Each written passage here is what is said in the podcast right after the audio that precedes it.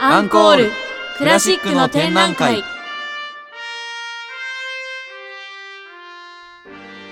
皆さんはクラシックはお好きですか？クラシックと聞くとなんだかお堅いなと考えているそこのあなた。この番組はそんなあなたにもクラシックがお好きなあなたにもとっておきの番組です。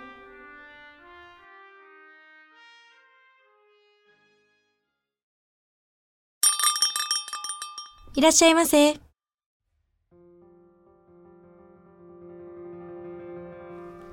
ここは音大出身の私がアルバイトしているクラシック喫茶アンコール。クラシック喫茶といってもクラシック音楽に詳しい人ばかりが常連客ってわけでもない。現に私が音大出身だってことはオーナー以外誰も知らない。最近先輩がクラシックに目覚めたらしく、バイト中豆知識をずっと話してて、うわ、出たよ。この曲知ってるよ。ほら、クラシックの名曲。あのさ、漫画とかアニメとかドラマでやってたやつ。なんだっけ？なんちゃらカンターレ。のだめカンタービレね。ああ、そうそう、のだめカンタービレ。いやー、クラシックの名曲中の名曲だよね。内田くん、この曲はクラシックとも言い切れないのよ。え？なんで？音大の物語で音大生が弾くんだからクラシックじゃん。それに音大ってクラシック音楽を勉強するもんじゃないの？まずその考え方が古い。あ、すみません。ラプソディーンブルーは特に、クラシックといえばクラシックだけど、クラシックじゃないといえばクラシックじゃない。うん、じゃあ何なの？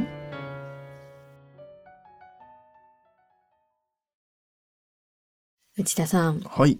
あれですね。これクラシックじゃない。うん。で、もクラシックだっていうのをバーテンダーさん言ってましたけど。はい。不思議な曲ですよね。あでもうん本当に不思議な曲ですよね。うんうん。まあ、まず、ガーシュウィン、これを作曲したガーシュウィンを扱うのが、あの、学語解説の時にうん、ちょっと教、あの、教師曲っていうところで、はいはいはい、やった、あの、ちょっと触れたかとは思うんですが、ちょっとガーシュウィンについて説明をしたいなと思います。はい。と、ガーシュウィン、ジョージ・ガーシュウィンですね。うん一応、ちなみに、ジョージ・ガーシュウィンって本名じゃないんですけど、あ、そうなんです知ねっ。てますか？もともとは、知らない。ジェイコブ・ガーシュウィッツって言うんですって、本名は。えー。そう。だけど、まあ、そのアメリカで、あの、作曲家として活動するときだけ、ジョージ・ガーシュウィンって言って使ってたみたいです。やっぱまあ、アメリカの読み方っていうところがあるんですかね。と1898年から1937年まで、えっ、と、生きた作曲家ですね。うん。まあ、クラシック音楽の、まあ、面でもだいぶ活躍しましたが、うん。ポピュラー音楽、まあアメリカの音楽、アメリカ音楽を作り上げた作曲家として、アメリカ人にはね、すごく尊敬されてる作曲ね。家ではありますよね。すごいなんかアメリカです。絶大な人気ありますよいや、ね。本当に。なんかちょうど、まあそのガーシュウィンの話が出たからあれなんですけど、うんちょうどですね、来年でミュージカルがうん。100年。祝100年、あの、誕生してうん。100年って言われてるんですけど、そう、なんかその時に、まあ、ガーシュウィンってやっぱミュージカルではすごく欠かせない作曲家でもはいあったりして、ちょうど1921から、まあ21が、あの、ミュージカル映画うん。が、あの、主流になったんですけど、まあ1922年ぐらいから、まあミュージカルのその舞台としてうん。っていうのが結構盛んになってアメリカで。あ、じゃあそれまではそういういわゆるミュージカル的なものは、まあオペラみたいな感じであって。そうですね。オペラ。いわゆるミュージカルはないかったんそうですね。オペラとかオペレッタみたいな感じで、あと音楽劇はいはいはいはみたいな感じで、全編歌とセリフとダンスで続くっていうのうがんあんまりなくって、で、なんかそのちょうど本当の、もうこう、ミュージカルの全盛期、ミュージカルが主流になってきたアメリカでちょうど1938、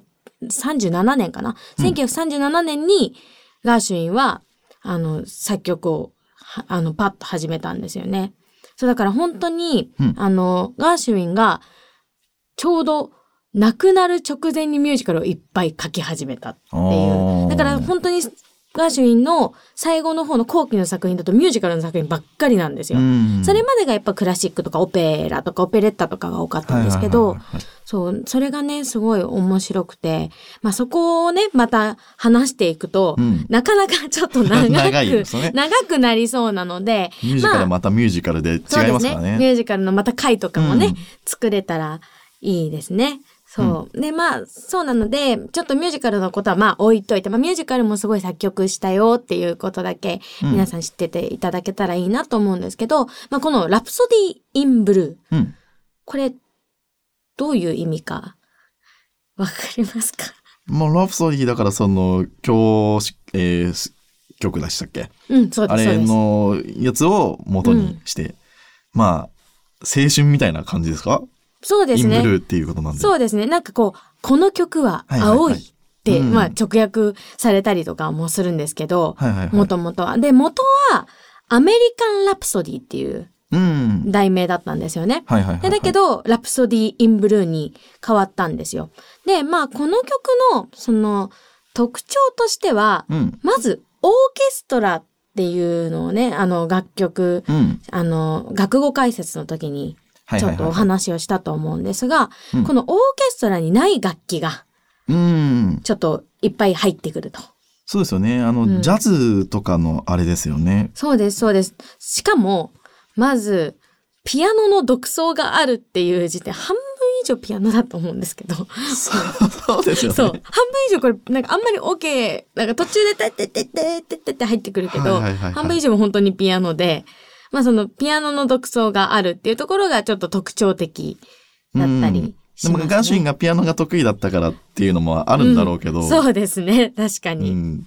なんかやっけにこう、こう一人で弾いてますよね一。人で弾いてますよね。そんだけ弾きたかったのかなっていうのがあるとは思うんですけど、はいはいはい。まあその、まあ、この教師曲っていうのが、うんまあ、説明もちょっとしたとは思うんですけど、まあそはいはいはいの民族音楽風で、うん。あのー形式が特になくて、うん。自由奔放なファンタジー風な楽曲らしいんですよ。うんファンタジファンタジー。だから、やっぱり聞いてても、なんかいろんな想像ができる。ー。なんか一個に対して想像するのではなくて、物事に対して想像するのではなく、いろんなこう、想像とか発想の転換ができる、うん、ちょっと面白い楽曲かなとはいはいはい。思いますね。うん。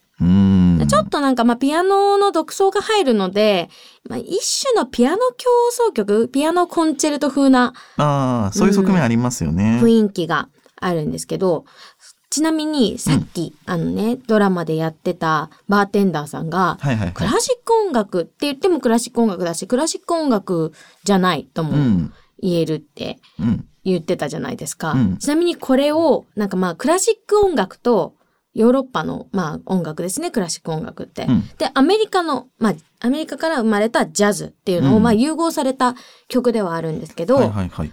何と、どういう名称がついてると思います？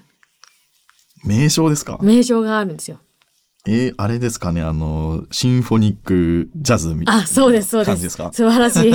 藤田さん素晴らしい。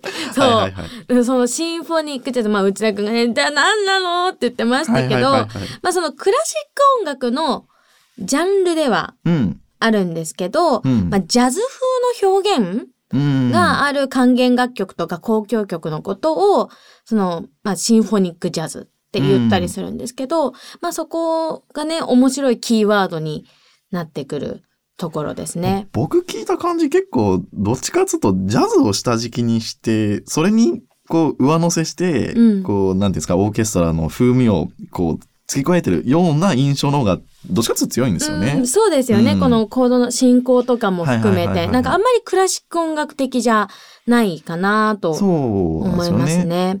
これ最初になんか作った時って、うん。そのオリジナルの、まだ楽譜が、こう、全部完成してなくって、うんうん。その場でアドリブで弾いたっていう話もあなんかその諸説ありますよね。うん。そう。だからまあガーシュウィンがね、もともとすごくピアノが弾ける人だったっていうのもあったり、まあその、アメリカンミュージック、まあそのポピュラー音楽としてのそのジャズっていうのにすごくうん。ね、あの、まあ得意な作曲家ではあったので、そう、やっぱそういうところもね、ちょっとこう出してきた、まあ曲ではあるかなと思います。まあそうですね。まだと、あの、普通のやっぱジャズと違うのは、やっぱり楽譜通りに、うん。えっと、基本は弾くっていうところとか、まあ合わせる、その、えっと、ビッグバンドジャズの時も、うん。あの、みんなでこの、ここのパートを合わせるよみたいなのをやるんですけど、やっぱりソロがあったりとか、うんうん。そういうのが、その、やっぱりジャズとちょっと、このシンフォニックジャズっていうのとの違いな感じはしますよね。うんうんクラシックのやっぱり下敷きがやっぱりここにはあるっていう。そうですね、うんそこの基盤的なうんそのアドリブとかがあんまりなくっていうとこそうですねろですよね。楽譜通りにっていうところですね。うん。まあそこもね注目して聞いていただけたらと思います。うん。それでは今日まず音源に行きましょうか。はいそれではお聴きください。ガーシュウィンのラプソディー・イン・ブルーです。どうぞ。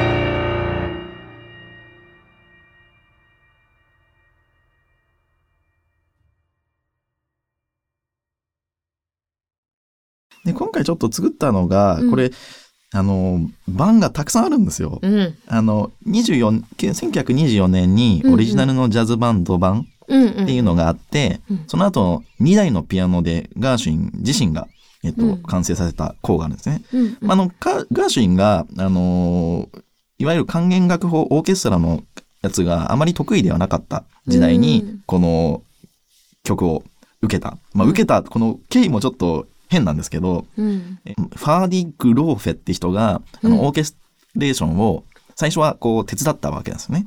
うんうんなんで、オリジナルのバージョンじゃなくって、えっ、と、ガーシュイン自身が完成させたのが、まあ一応2台のピアノが、まあ、ガーシュインだけのやつ。うん。で、26年にオーケストラのグローフェがまた、その24年にやったやつの再編曲をやったバージョンがあるんですね。うんうん多分これが一番、いわゆる、えっ、と、有名なやつかな？うんうんうんで、その後に27年にピアノソロのバージョンバージョンで、うんえっ、と、ピアノ2台じゃなくてソロですね。うんこれがまたガーシン自身が完成させた項ですね。うんうんで、その後に38年にグローフェがまた再々編曲っていうのをやってるんですね。で、また42年にもオーケストラのやってたりっていうのがあって、で、まあ、今回ちょっとやったのが、ガーシン自身が最後に完成完成させたピアノソロバンジョンのやつをちょっと、えっ、と、下敷きにしてます。なんで、あの、いろいろね、聞くと印象が違うんですよ。うん、本当にね、まあ楽器違うっていうところもありますしね。だから、あの、今回はそのいろんな楽器が入っていないバージョンなんで、うん。まあ、あの、いろんな楽器を入ったバージョンを聞きたい人は、まあ、いろんなそのオーケストラ版を聞いていただけると、うん。えーまた違った印象になると思うので。特にあれですね、これから、あの、名盤コーナーですからね。あ、そうですね。そう、名盤コーナーがあるんで、やっぱオーケストラ版聞きたいって方は、ね、はいはいはい。そこでまたね、聞いていただいても面白いかなと思います。じゃあ、名盤コーナーいきますか。そうですね、名盤コーナーに行きましょアンコール名盤コーナう。ちなみに、はい。内田さんはどうですか？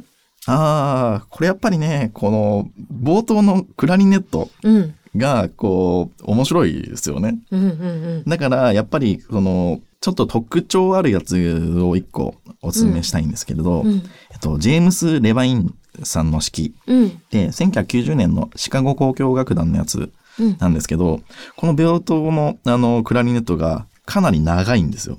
うんううん。ーんってななってて、こう、なかなか面白い。ちょっと普通より、なんかね、あの、くどい。うん、なるほど、なるほど。最悪い、初、悪い意味で言うとくどいって感じ最初からこ。う、ねちょーっとして、ねっとりしてねて。うんでもなんかあの、メリハリが効いててね、演奏とかオケは華やかでうまくて、音もなんか聞きやすくて、うんで、なんか遊び心とかもちょっとね、やっぱりあるので、これも結構いいかなって。その、一番最初にやったその、クラリネットっていうのは、うん。基本はビブラートとか書けないんですよね。あんまり。オーケストラの時には。なのに、クラシック、あの、最初の奏者がなんかふざけて、うーんみたいなやってたのを、うんあの、ガーシンが気に入って、おそれいいじゃんっつって採用したらしいっていう話がど。ありますね。へえ。うん。なんか、お好きなのありますか？なんかまあ、すごい、うん。まあ、王道なもはいはいのをちょっと、まずおすすめしたいなとは思うんですけど、そのコロンビア交響楽団と、うん。レナード・バーンスタイン。まあ、はいはいはいはいバーンスタイン自体も、まあ、ユダヤ系のアメリカ人なんですけど、うん。その、まあ、アメリカ人である彼が、あの、指揮をして、うん。コロンビアとやった1958年の録音があるんですね。で、バーンスタインって、あの、指揮してる時1980年代ぐらいになると、本当に、あの、若い時じゃなく、もう少しちょっと年を取ってくると、うん。全体的にどのオケも、どの楽曲も、テンポがすごく遅くなるんですよ。うん。普通指定されてる、もうテンポいくつって指定されてるはいはいはいテンポよりも、15から20ぐらいちょっと遅くなって結構ブーンってやるうんうんうん。印象があるんですけど、この時、マルスタインすごい若くて、はいはいはいはい。1958年なんで、なん、なんで、なんて言ったらいいのかな、すごい喧嘩売るような演奏？そうですね。絶対的になんか熱量がありますよね。そう、なんかもう、あの、こう、もうやってやるみたいな感じの、もう全体的にオケ入ってから、チャチャチャチャラチャチャが入ってからもう、うん。うん。本当にすごくて、もうなんかこう、もう名演としてはもう本当にこれは名演。うん。確かあれですよね、82年かなんかにもやってはいるんですよね。はい、やってますね。でももう、比べると全然もう全然違いますよね。違うし印象が。そう、やっぱなんかこう、このバンスタインが面白いのは特に本当に若い時とう、ん。ちょっと経ってからじゃ演奏の形がまず変わってるっていうところと、あとやっぱもう本当に最初のうちは、やっぱ若かったからか、すごくな、なんて言ったらいいんですかね、もう本当ヤンキー気質があるというか、ちょっと挑戦的に音を作っているから、そこもね、結構ね、面白いとこなんですよねう。ん。だから私は結構このコロンビアとのバンスタインのは結構好きで、はいはいはいはい。そう、結構ね、これはね、いいんですよね。あと本人の映像、あの、演奏も残ってますよね。そうですね。ソロピアノ版とかも結構普通に上手くって、ううんん。昔の割には結構音もいいんですよ。そう、本当に。ただなんかね、聞いてると結構せっかちな演奏な感じもちょっとしなくはないですよね。うんうんうん、うん確かに。だからそういう人なのかなっていうのはちょっとありますよね。性格が出るというか。そうだからこれは結構ね、私は好きだなっていう感じですね。あと、内田さんなんかあります？あとはね、アンドレ・プレビンさんのやつとかが。あ、プレビン。はい。あの、この人ね、ジャズの人なんで、あの、うんこういう曲似合いますよね。やっぱそうですよね。そう。フレーズがね、こう流れるような感じ感じがね。なんか、うん。ナチュラルにさらっといきますよね。クラシックの人が行くと悪いわけではないんですけど、もうザ楽譜に書いてあるアレンジを弾いたって感じがあるんですけど。そうそう。だからこの、この人のやつが結構やっぱりブ,、うんブラスとかも強いんだけど、ユーモラスなやっぱ部分が、こうんの、残ってるっていうか、うんうんうん。より強調っていうかね、されてるので、うんうんその、やっぱりこのガーシンのこういう曲は、そういうのがあった方が、うんやっぱそうですよね。面白い感じがすると思うので。うんうん。うん。と、私は、うん。シャルル・デュトワって知ってますか？あ、はいはいはいはい。デュトワ確か、あの、N 教だったかな ?N 教で一回多分何回か指揮してて、はいはいはいち。ょうど私が本当に中学生とか高校生ぐらいの時は、デュトワが結構 N 教で指揮振ってたんじゃないかなと思うんですけど、うんデュトワがモントリオール交響楽団とやってるはい。1988年の、8年の。はいはいはい。うん、録音があるんですけどル、イ・ロルティがあのピアノのやつですね。そうです、そうです。それもね、結構やっぱりいいなっていうのがあって、これ、まあ、この、あの、CD、私、家にあるんですけど、おおはいはい。この、これがね、あの、まあ、もちろん、あの、いいんですよ。この、ラプソディー・イン・ブルーもう、ん。すごくいいんですけど、パリのアメリカ人とかも一緒に入ってるんですよね。ガーシュウィンが作曲したやつもまあ、パリアメリカがすごい、もう良くて、うん。なんか、たまらないってなる感じの、なるほど。なんか、感じなんですよね。もうなんか、もう語彙力なさすぎるけど、やばい、たまらんしか言えない。うお、ちょっとわーって感じになる。はいはいはいはいあ。すごいなと思って、この人日本で指揮してたんだって感じになる。うんそん。な、なんか、いい、あれですよね。もうなんかいいなっていうのがある演奏で。まあ特に、この1988年代って、モントリオール交響楽団とデュトワがこうタッグを組んでうん指揮し始めてから、本当に黄金期って言われてる時期なんですよ。だからもう本当に名演が多いんですよね。他の曲とかでも。でも本当に、この名演は良くて。やっぱまあ、デュトワもバーンスタインも、すごくまあ王道的な感じかなとはうん。思いますね。まあその爽快感があるというか、二つとも。はいはいはい。うん、なんかこう、アメリカ人らしい感じというか、うんまあデュトワは違いますけど、うんうんうんそこをなんかアメリカ人のガーシュウィンの、まあこう、ちょっとこう、内に秘めた、こう、ざっと出てくるような、挑戦的なところみたいなのも結構よく表現してるなっていうのがあって、この二つは私は好きなんですけど。なるほどね。うんやっぱりアメリカ感じますよね。なんかこの人の。感じますよね。もう本当に。で、このあの、ジャズの方向からでも結構うんやっぱりアレンジしてる人が結構いて、うんうんあの、まあ、ミシェル・カミロっていうラテンジャズピアニストかな？うん。うん。の人は、あの、割とその、ちゃんとラプトリーンブルーを、うんあの、弾いてるんですよ。普段はこの、めちゃめちゃラテンで、ダダダダンダダンみたいな感じでやってる、超激しい人なんですけど、うんうん。まあ割とその原曲に忠実に、あの、アルバム、ラプソディーンブルーっていうアルバムを出してるんですね。うーん。うん。そこで、ケンのガーシーの曲たくさんやってます。あとね、、デューク・エリントンが、これはまあほ完全にビッグバンドジャズのアレンジをしてて、うんうん1962年かな。うん。これはもう、てててててれてれてれてれみたいな感じで、その、いろいろ、あの、面白くやってたりするの、で、まあ、ちょっと変わり種として聴けるかなと。うんあと意外なところではですね、はいはい。リキッドテンションエクスペリメントっていう、うん。これはあのドリームシアターっていう超、あの、なんていうんですかね、超絶技巧のうん。あのプログレメタルバンドがいるんですね。はいはいはいはい。その、その超絶テクをこう弾ける人たちを集めた夢のドリームバンドみたいなうんうん。感じのやつで、もうなんか結構割と、うん。あのー原曲通りにやってるんですけど、うん。こうギターでドゥドゥンドゥドゥンドゥンみたいな感じのをやってたり、シンセを使ったえー面りして、白い。シンセ入ってるんですね。面白い。だから決めフレーズみたいなのがすごいあって。で、結構斬新な感じでカバーしてるんですよね。で、む、ちょっとね、2007年ぐらいだったっけな？えっと、はいはい一、回活動休止してるんですけど、うんその時にライブでやってたんですけど、うん最近、2021年かなんかのアルバムかなんかで、うん。あの、このやつのバージョンが CD として出されてるんで、ん。結構変わった感じで、これは変わり種として面白いですちょっ。と、それは聞きたい。うん。あと、バンドでもやってて、レジデンスっていうバンドが、うんあの、やってるんですけど、へえへえ。これはあの、世界初の覆面バンドって言われてる。覆面バンド。はい。今結構ね、多いですけどね。はいはいはいちょっとこう、なんか、仮面かぶったりね。世界で初めてやった覆面バンドで、ちょっと面白い。あのー、ゲゲゲの鬼太郎のはい目玉の親父いるじゃないですか。はい。あれみたいなうん目ん玉をうん。顔に被ってるんですね。で、血管がちょっと生えてたりして、ちょっと怖いんですよな。んかダリみたいな感じ。シャルバトル・ダリのあの目玉のあの感じみたいな感じですね。で、えっと、スーツを着て目玉をつけてやってるんで、なんかすごい変わった感じのあの、イメージ的にはあの映画館のあれあるじゃないですか。あの、なんだっけ。あの、映画泥棒。映画泥棒。そうそうそう。映画泥棒のあれがあの、目玉になった感じってえーいう感じですね。ちょっと面白い、それ。これが世界初の、あの、覆面バンドとしてやってて、中身が誰かわかんないんですけど、えー、このでシュールでいいですね。かなり変わったバンドなんですね。うん。で、前衛的なことをやってて、この、あの、ラプソディ・イン・ブルームのカバーも、うんなんかシンセとかを使って、てーてーてーてーてーてーてーてーみたいなのをやってて、怪しいんですよ、えーとにかく怪しい。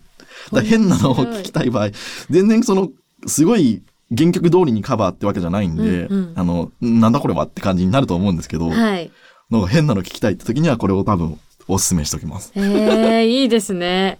なんかちょっと目、ね目玉はちょっと。なんかあの、惹かれちゃうな。惹かれちゃうなって変な人だけど。そう、レジデンスっていうバンドなんでね。レジデンスですね。はいちょっとメモ。皆さんもね、ぜひ聞いてもらえると面白い。見るだけでね、こっちが面白いんで。確かにその、んもうね、見た目だけでちょっと、とっつけがこう、バっていきますよね。うん。あとね、あの、まあ、ちょっと変わったやつなんですけど、うんあの、ガーシンのね、電気の映画もあるんですよね。うん。あの、アメリカ交響楽っていう。うんうん。これ今ね、アマゾンプライムとかでも見れるんで、うんあの、プライム会員の人は、まあ、あの、白黒映画なんですけどね。うん。でもいいですよね。その時代の白黒ってね。すごいいい。えっと、いくつだっけ？えー、37年に、えっと、ガーシン死んじゃってるんで、45年ぐらいだっけな、うんうん。あの、に映画やってるんで、ね、あの、うん当時の人が、こう、ゲストで出てたりするんですよ。うん。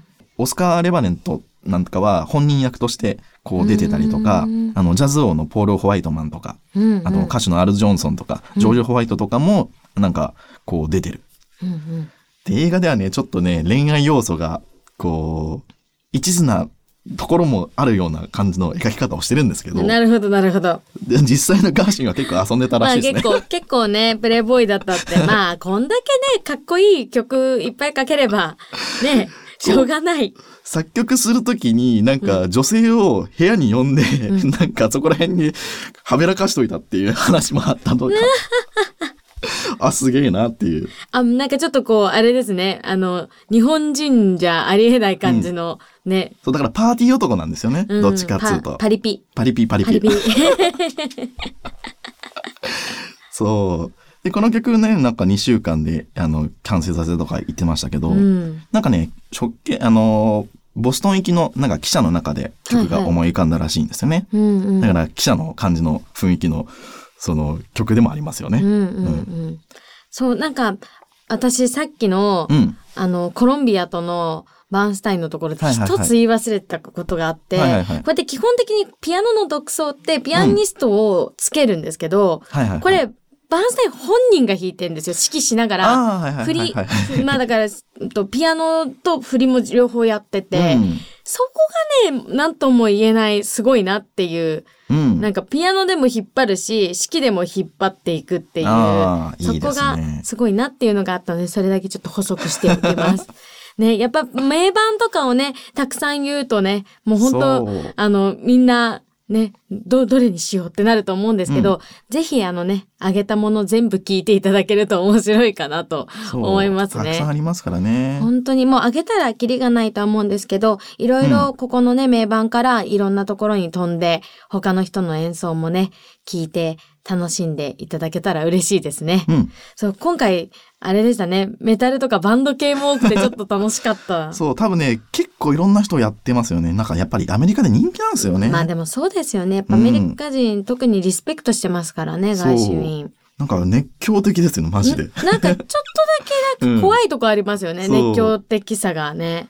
あそんな人気なんだって、まあ、当時のあれを知らないんでね、僕らかなんかからすると。そうですね。うんやっぱなんかその時のまあアメリカのこの音楽を引っ張ってったっていうのがあ,、あるんですかね。やっぱこう、うんアメリカ人がこの曲と一緒に育ったぞみたいな。うんア。メリカのまあ確かに急成長してるところの音楽ですかね。黄金期の。そうですね。黄金期のあの時代が良かったっていうのがやっぱりいろいつまでもあるんでしょうね。うんあるのかなと思うのでね、うんやっぱみんなリスペクトがあの尽きないうん。ね、あの曲でもあって作曲家でもあると思うので、はいはいぜひぜひ皆さん検索してみてください。うん。それではですね、今回はここでおしまいにしたいと思うんですが、とアンコールの、まあ、この番組の公式のツイッターがあります。うんと、アットマーク、ENCORE アンダーバー CLASSIC アットマークアンコールアンダーバークラシックで、えー、ツイッターをやってますので、ぜひ皆さんフォローしていただけたらと思います。はい、お願いしね、ます。こちらからね、なんかリクエストとかいただけたらね、うんちょっと嬉しいですね。できる限り対応します。できる限り対応します。さあの、作曲をしてる、はいはいはいね、内田さんが言ってくれてますので、打ち込みしてる内田さんが言ってくれてますので、きっとできる限り対応してくれるんだと思う。大変だな。大変だ。ね。さあ、みんなで楽しく、この番組を盛り上げていけたらと思います。それでは、本日はここでおしまいです。はい。皆さん、ブラビーさようなら